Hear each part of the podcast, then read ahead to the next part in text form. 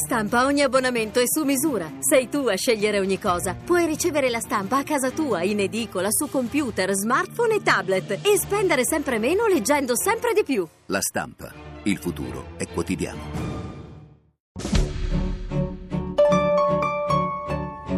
Tra cielo e terra presenta I pellegrinaggi di Radio Rai.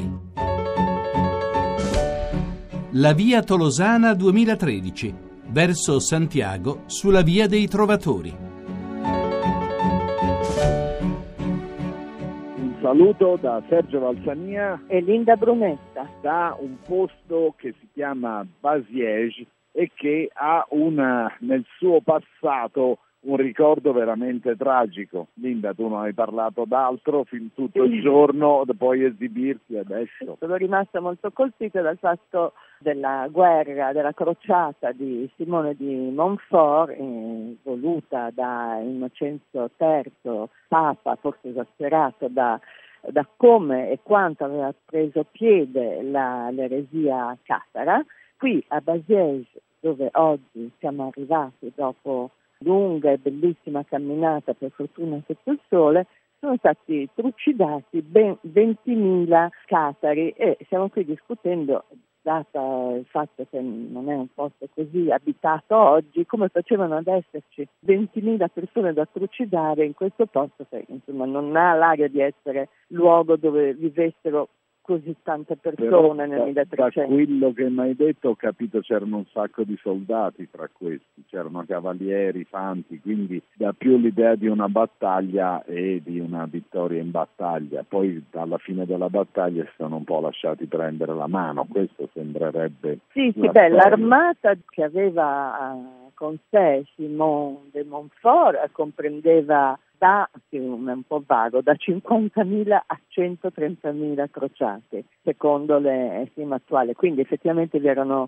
molti soldati, molti militari, però sono stati trucidati proprio la popolazione, perché per estirpare questa eresia che si basava su appunto una chiesa povera, su considerare fra l'altro il creato Eh, diviso fra un creatore buono e un creatore malvagio, quindi non c'era un'onnipotenza di Dio, quindi effettivamente era molto diverso da quella che poteva essere la religione ufficiale del Papa, e quindi si capisce anche che dovessero in qualche modo,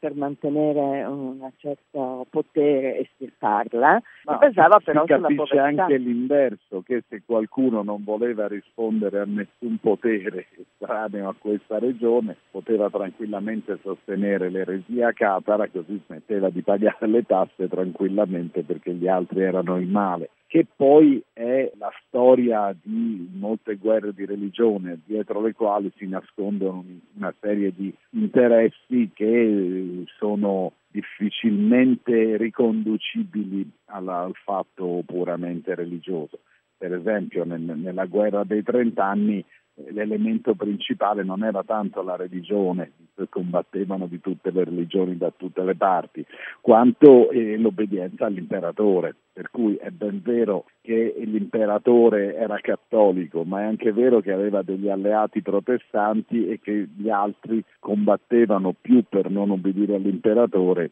Tant'è, l'imperatore non ha mai detto che era una guerra di religione, erano gli altri che lo dicevano per trovare una bella scusa per ribellarsi all'imperatore. Però comunque qui siamo proprio in una terra che ricorda con grande eh, orgoglio questi catari, che comunque con, coincidono anche con la lingua d'oca, con la cittano, con i trovatori, quindi fa parte della cultura, delle tradizioni che, eh, di questo posto, tutte le, le vestigie, i castelli, un sacco di, di, di situazioni che anche turisticamente appetibili si rifanno a, a questa e, al e a proposito di vestigia e di castelli, giusto ieri, facendo un piccolo strappo al nostro andare pellegrino, sfruttando il fatto che la tappa era abbastanza breve, che era domenica, che c'era il sole, ci siamo goduti un pezzo veramente grande di eh, architettura visionaria, se la vogliamo chiamare. Ecco, Cap Casson è stata una sorpresa meravigliosa, insieme, sempre che è apparsa all'orizzonte, insieme alla sorpresa della, dei Pirenei, eh, è apparsa anche all'orizzonte, al mio orizzonte abbastanza ristretto, eh, è apparsa Cap Casson come un, un castello delle fate, una eh, città assolutamente medievale, quasi finta, quasi da cartone animato, da... Eh, da quanto era perfetta, con le sue guglie, le sue torri, i suoi merli, il suo ponte levatoio, tutta, i suoi tetti a punta. I suoi tetti a punta, che poi Sergio ha voluto invece indagare meglio su come poteva essere così perfetta, perfettamente medievale Carcassonne, e ha infatti scoperto che non è proprio esattamente la Carcassonne medievale. No, perché Carcassonne come la conosciamo oggi è il risultato appunto di una grande operazione visionaria fatta da una persona che si chiama Viollet-le-Duc, che era grande architetto dell'Ottocento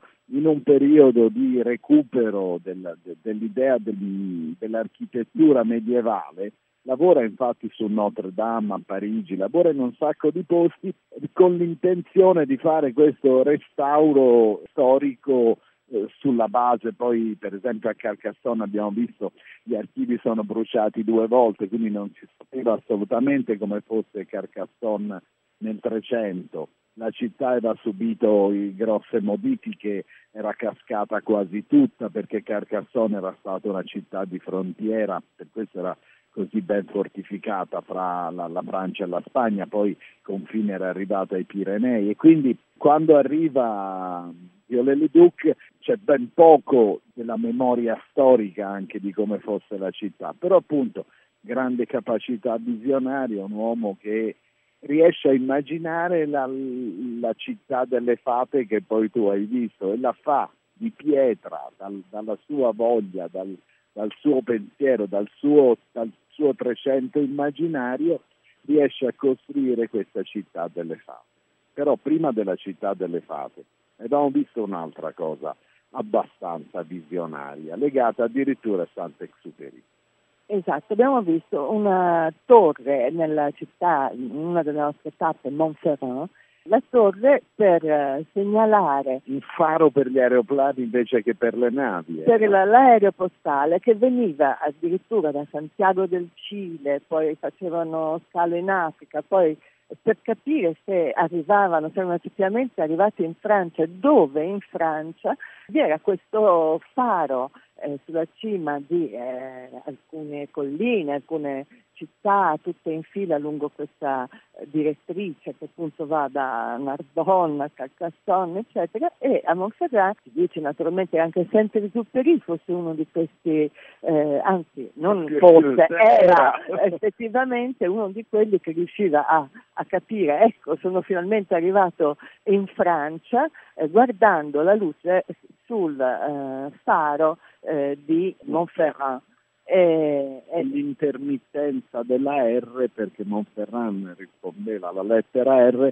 l'intermittenza di questa R nella notte o nella fossia gli diceva anche dove era arrivato in Francia, perché a quell'epoca gli aerei volavano sostanzialmente a vista, era attraversato il mare, veniva dall'Africa francese, quindi da, da una zona abbastanza occidentale dell'Africa, E, e doveva trovare la strada per arrivare non so dove ad atterrare in Francia, e questo percorso gli era segnalato da questo faro che è stato tutto restaurato, per cui c'è questa alta palla di vetro messa come un gigantesco lampione sopra la città che ci ricorda un'epoca che sembra passatissima, il faro ha solo novanta anni, quindi ci lascia con questo. Molto bello, veniva acceso Eh, dalla, guardia da, dalla guardia campestre un po' di tempo prima che passasse l'aereo, segnalato da un telegramma che arrivava e sta per arrivare. E tutto questo ve lo possiamo raccontare perché Massimo Quaglio ci aiuta da Roma e Giovanna Savignano e Maurizio Lepri invece lo fanno qui in terra di Francia.